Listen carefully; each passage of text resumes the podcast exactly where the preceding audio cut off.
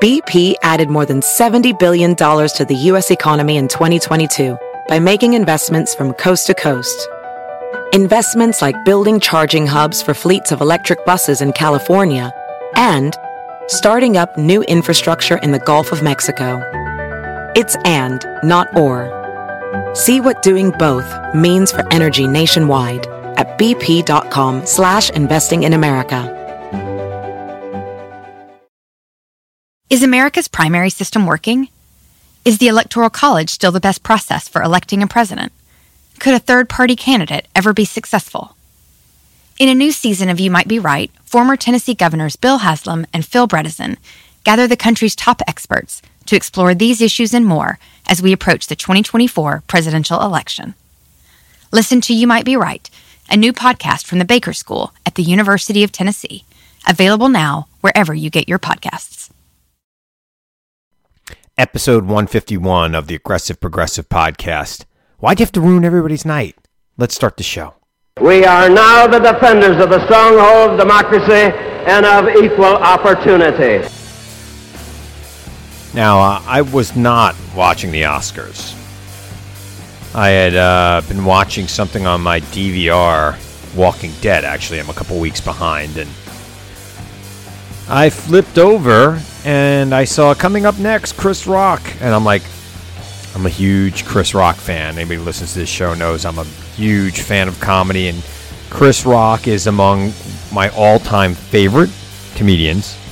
I've enjoyed his comedy my entire life, basically. I mean, maybe not my entire life because I am only about ten years younger than Chris. But uh, I love Chris Rock. He's one of my favorites. So I, I'm like, all right, I'll stick around for Chris Rock to do uh, his bit because I know he'll probably roast the crowd and it'll be funny and entertaining, and then I'll go to bed. So he comes out. He's making jokes about everybody. Bardem, his wife. Then he makes a joke about Will Smith's wife, which I thought I didn't even get. Didn't think it was a great joke. uh, I was like, wait a minute. Was she in G I Jane one? I don't, I didn't remember that. I thought that was Demi Moore. And then Will Smith walks up onto the stage and smacks him in the face. And then goes back to his job. Now, I thought it was a joke. I thought this was like part of an act because the joke wasn't that great. And maybe this was their way of making that joke. Uh-uh. Real. Um, and I had been on the radio on Sunday afternoon and saying the only movie that I saw that is nominated was uh, King Richard with Will Smith. And I thought he deserved the Oscar for the role he played because he really disappeared into that part. And it was a great movie, frankly. If you haven't seen it, go see it. Uh, I'm not going to boycott Bill, Will Smith, but I do think Will Smith owes Chris Rock an apology. And I think the uh, producers of the Oscars owe us an apology. Uh, again, I only watched about an hour of it, but the editing was horrible. First of all, they when there's the one real moment happening in American television probably in the last twenty freaking years, forget about reality T V. None of that, in my opinion, is real.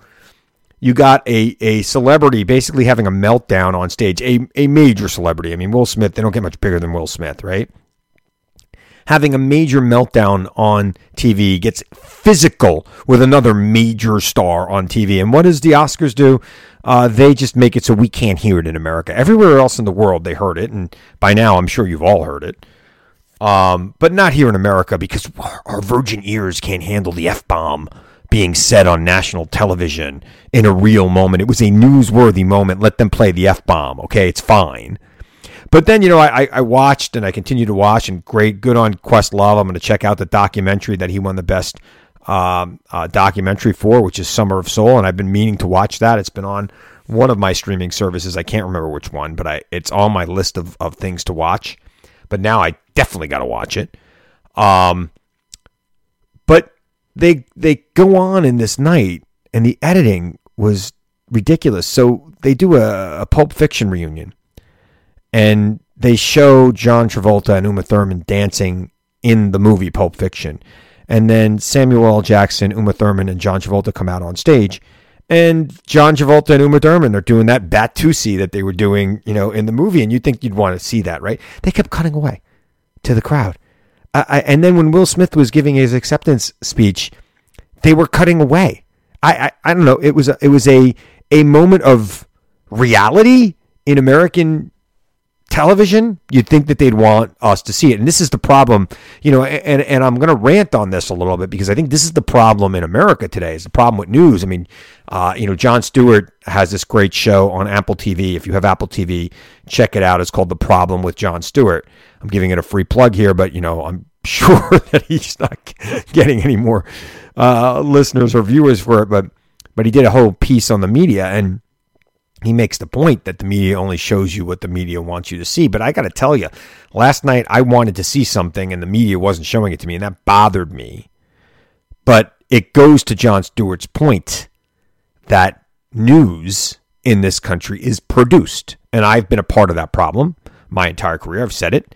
Uh, I've said it before on this podcast. I've said it on T V. I'm good T V. That's why I keep getting asked back, because I'm good at it and I make for good T V. Uh, I put in some conflict. I'm not afraid to mix it up on the air uh, and defend my beliefs beliefs vigorously and effectively in a way that keeps people watching. Um, you know, watching the Oscars last night and how they tried to shield us from something that might make us uncomfortable. I feel like the news kind of does that too, to an extent. They don't want to show us the reality on the ground in Ukraine.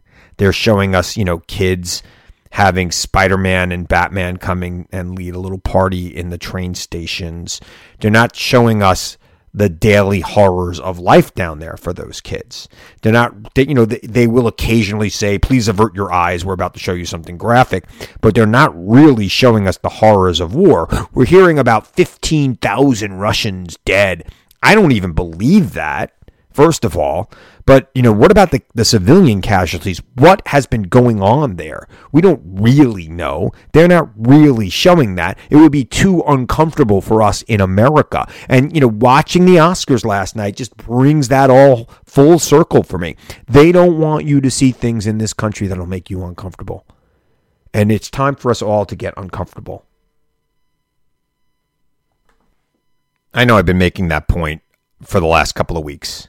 Stay uncomfortable, particularly when it comes to dealing with this war in Ukraine.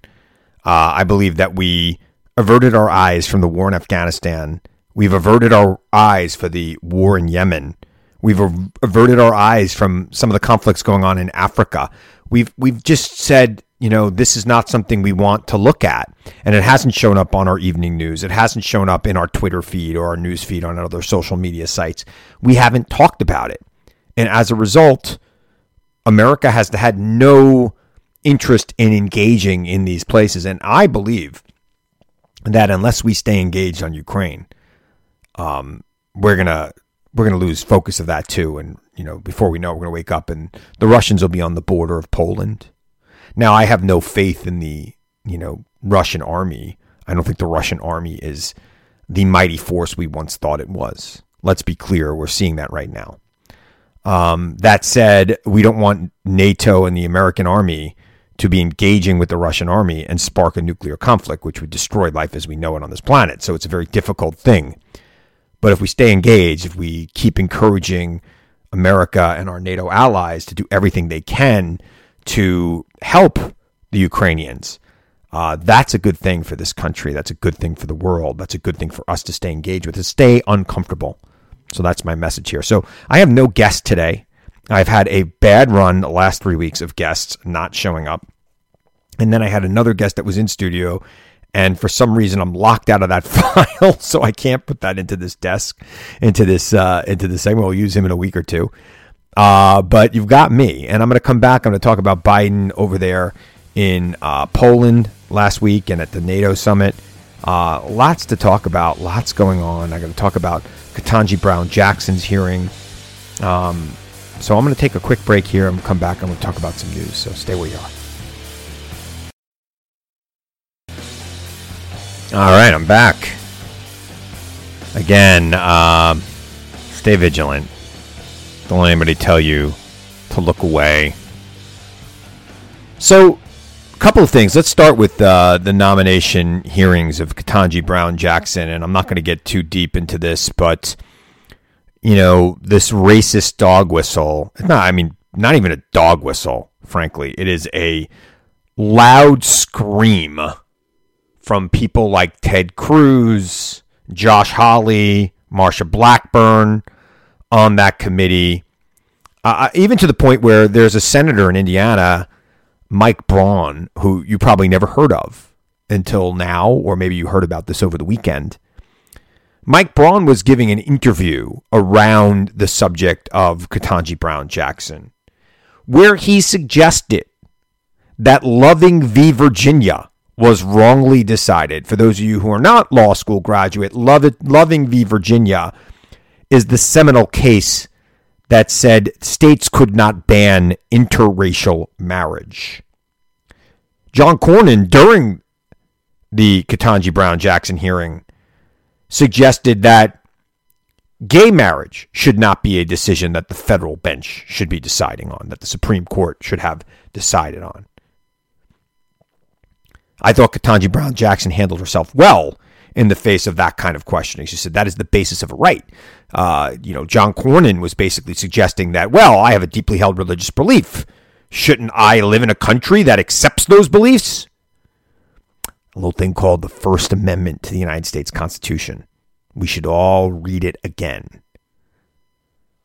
Right? It it doesn't allow for the establishment of a national religion, John Cornyn. Just for the record. You could express it any way you want, but the country won't establish it as its law, as was the case in most European nations prior to our Constitution, at the time of our Constitution, frankly. So watching those hearings and watching Ted Cruz and Marsha Blackburn asks, what is a woman? Can you define a woman? It, it reminds me of how bad Democrats are at messaging, because, you know, if they want to make this election about gay marriage and interracial marriage, I mean, I, I don't understand how no national Democrat is talking about how the Republican Party this weekend, two United States senators, including John Cornyn, who I believe is the number two member of the United States Senate, came out and suggested that very popular rights should be challenged by a Supreme Court justice. seventy-five percent of Americans support gay marriage. seventy-five percent. That includes a lot of Republicans. But more importantly, ninety-five percent of Americans support interracial marriage, which definitely includes a majority of Republicans, almost all Democrats, a vast majority of independents, and more than a majority of Republicans support interracial marriage. And you want to have a conversation about whether or not the Supreme Court should be weighing in again on Loving v. Virginia? Let's have that conversation in November. This is why, America, I keep telling you, as much as I see the House of Representatives being lost in November, I do not believe the Senate is lost because the Republicans continue to be clown themselves with these social wars. And I get it. They're doing it to gin up their QAnon base, because without that QAnon base, they can't even win the House back. They need those crazy kooks to come out and and think that there's some sort of pedophilia ring in the Democratic Party, which is why Josh Hawley and Ted Cruz were questioning Judge Jackson about her record of sentencing people who were charged with child pornography, even though if you examine her sentences with all other judges, whether they be appointed by Republicans, Democrats, Trump, Clinton, Obama, it doesn't matter who appointed these judges, her sentences are right down the middle with all of them. They're not too far left or too far right. They're right down the middle of what those sentences should be. But they wanted to make a, they, and by the way, they didn't bring that up, right? They didn't talk about what the average sentence sentences. They talked about sentencing guidelines. They talked about what the prosecutors recommended, and we must always take what the prosecutor recommends. But they didn't talk about what the average sentence is, based on all of the sentences in similar cases. And if they would have had that conversation, you would have seen that her sentences are right in line with the average sentencing of people in these cases, because it's more than just the guidelines and the prosecutor's recommendation. There's also the parole board's recommendation. There are other circumstances. There are the victim's circumstances. There are all sorts of other circumstances to consider in a five-minute, you know, uh, racist, homophobic, play into the base question period. You're not going to really get to that, and they know that. And that was their, hey, QAnon followers, here we are. We're your guys. It's not just about Trump. It's about me, Josh Hawley, and me, Ted Cruz. And, oh, Marsha Blackburn's going to ask, what is a woman? Can you define? Can you define a woman? Give me a break. She is, she is uh, seeking a seat on the United States Supreme Court. Okay, she is not applying to be a high school biology teacher. And, and I get it. The, the right wing in this country wants to have a long conversation about the three or four people in this country who happen to be transgender, who are competing in the N C double A. And oh my God, what will we do if we allow those people to compete? What will we do? What will become of America? Just another one of these crazy, ridiculous, doesn't impact you, forget about it. By the way, l- let me explain something to you. Most of what happens in the N C double A doesn't affect any of you. I don't care what sport your kids are playing right now. You know, only five percent, ten percent of them will play in college. So get over it. Stupid, stupid, stupid, stupid, stupid line of questioning. Ridiculous issue that unfortunately resonates on the right. They make it seem like they're coming for your kid's spot on a college team, which, by the way, you're never going to get. I, I look, I, I am a, I'm the father of a parent who, uh, I'm a, I'm a parent of a of a child athlete, and she's competed very hard. I, I, I don't think she's going to play in college. She might. But I'll, I'll tell you a story about when I was a coach back in the day, and I'll tell you why this resonates. So I'm, I'm coaching back in the day when my daughter was younger. First year, she played travel soccer. And I'm the coach. I, I'm far... I, I can't coach anymore. I'm not skilled enough to coach her. She's actually well beyond what I could teach her. There's professional coaches. We have a great coach right now uh, working with her and her team, and she's fantastic. But at the time, there were nine, maybe they were eight, eight or nine years old, and it's the first year they're playing travel soccer. They played intramurals before that. They did this thing called the academy. Now we're playing travel. I'm the coach of the team. Volunteer. I'm not getting paid for it. I'm just doing it because, you know, I need somebody to do it. After one of the games, a parent corners me, yells at me for fifteen minutes because I left their daughter on defense the entire game because she was really good at defense, and suggested to me that I was ruining her future. Now, uh, that's why this issue resonates, because children, you know, parents of eight-year-olds are saying, eight-year-old girls are saying, God, I want my kid to play uh, in the N C double A. I want to get a scholarship to, you know, you know, wherever. I want to go to a D one school. I want to go play at like Miami or, uh, you know, some Big Ten school. Uh, you know, and they're thinking, well, what happens if when she's getting ready to go to college, there's a transgender male she's competing against? Wouldn't that be unfair to my daughter? So the issue's going to resonate, even though it doesn't even impact most people whose kids are playing sports. And from what we've seen, it's like a handful of people across the country. Yes, the N C double A should should come up with rules about, you know, how you can compete. Let's say you are a transgender student. What are the rules for you competing uh, in, in, in the gender you identify with? What is the rule? Uh, and there should be a rule. It can't just be, I say I'm a woman today, so I'm going to go play, uh, I'm going to go run track as a woman. There has to be something else, right? So uh, I don't think people make these decisions flippantly. I don't think anybody is deciding to change their gender so that they could get a college scholarship. I don't think that's happening. It's not happening. And in the very, very rare case where there is a transgender student who becomes a Division One athlete, it's like a one in a million shot. I think I can think of one person in the entire nation that this impacts right now. One person who did not win the N C double A championship, by the way. She did compete. She did not win. But she was the only person. I think she she swam for, she was a swimmer for Penn. She's not supposed to swim. I, I, I mean, I, I, I'm sorry. It's just a stupid issue that is just distracting from real things going on in the country. But you know what?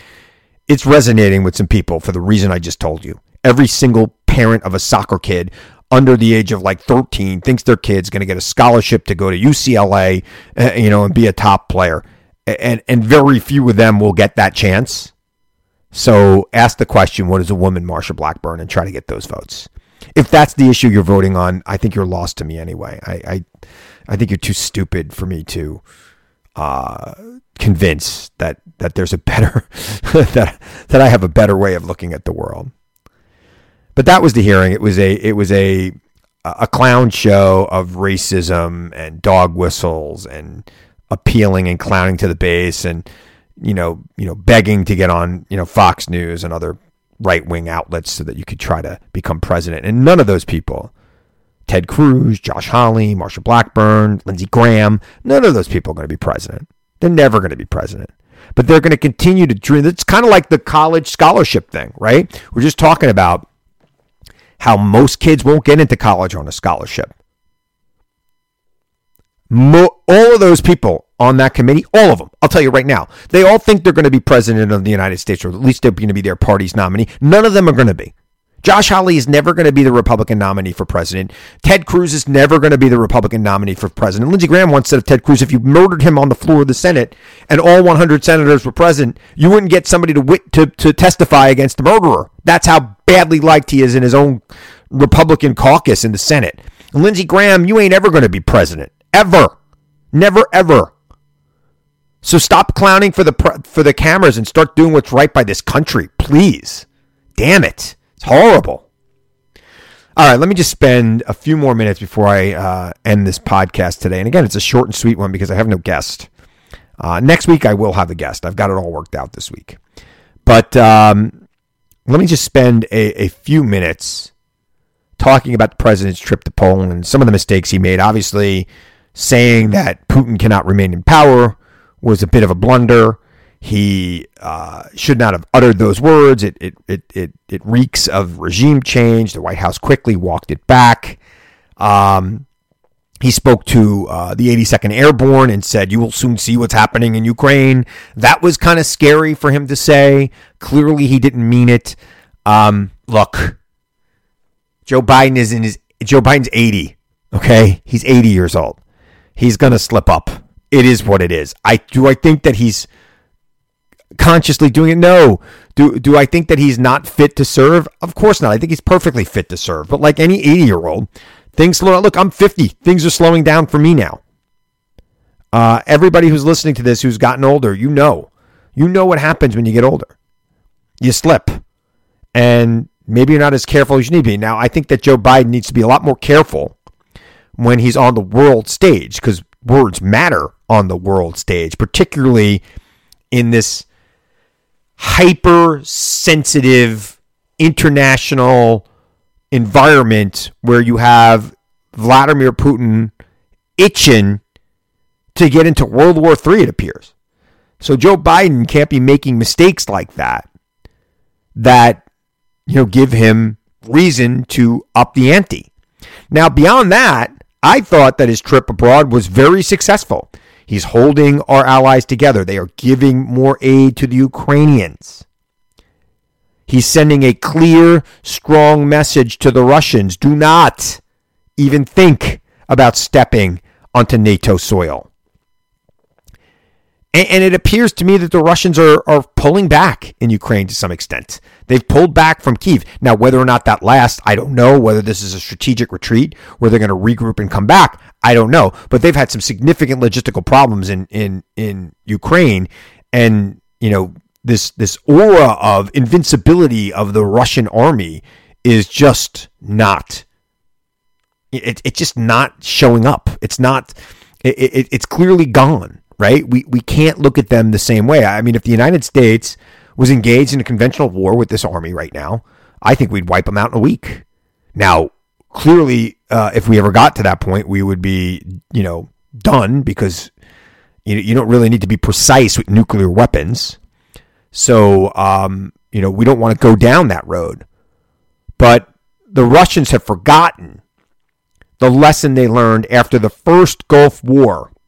If you remember, you know, the Berlin Wall came down before the First World War, but the Soviet Union collapsed after it. Completely collapsed.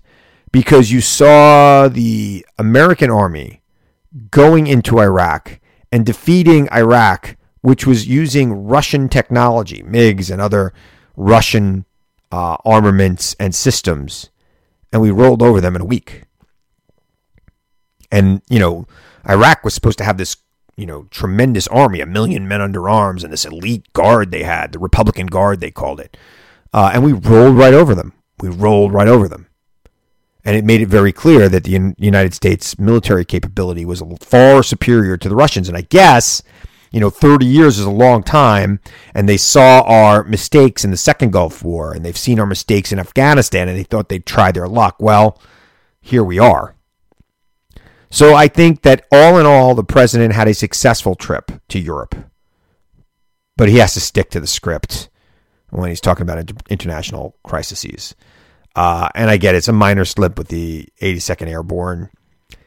Uh, it, it's a little bit more than a minor slip to say that Putin must go. All right, so I hope you enjoyed this. Thank you for subscribing, liking, rating, reviewing. I hope you didn't. I hope you enjoyed my best of last week. I, I don't put those up very often, but I had serious technical problems last week. Um, but uh, I'll be back next week to talk some more. And Uh, follow me on Twitter. I'm at Christopher Hahn on Twitter. I'll be on T V a lot, be on the radio a lot. And I want to remind you now, as I always do, to seek the truth. Question everyone and everything, even me. Seek the truth. I know it's out there, and I know you'll find it if you look for it. And I'll be back here next week to tell you the truth as I see it. I'm Chris Hahn. Thanks for listening to the Aggressive Progressive Podcast. B P added more than seventy billion dollars to the U S economy in twenty twenty-two by making investments from coast to coast. Investments like building charging hubs for fleets of electric buses in California and starting up new infrastructure in the Gulf of Mexico. It's and, not or. See what doing both means for energy nationwide at bp.com slash investing in America. When it comes to listing your home for sale, everyone and their mom has advice. Oh, honey, who's going to want to buy this place? On a cul-de-sac? It's literally a dead end. But for professional advice, a RE/MAX agent actually knows best. Let's start with a neighborhood analysis. I've been seeing lots of buyers looking to move here. RE/MAX is the most trusted name in real estate. Visit RE MAX dot com or download the RE/MAX app to find the right agent. The right agent can lead the way. Based on twenty twenty-two BrandSpark American Trust Study. Each office independently owned and operated.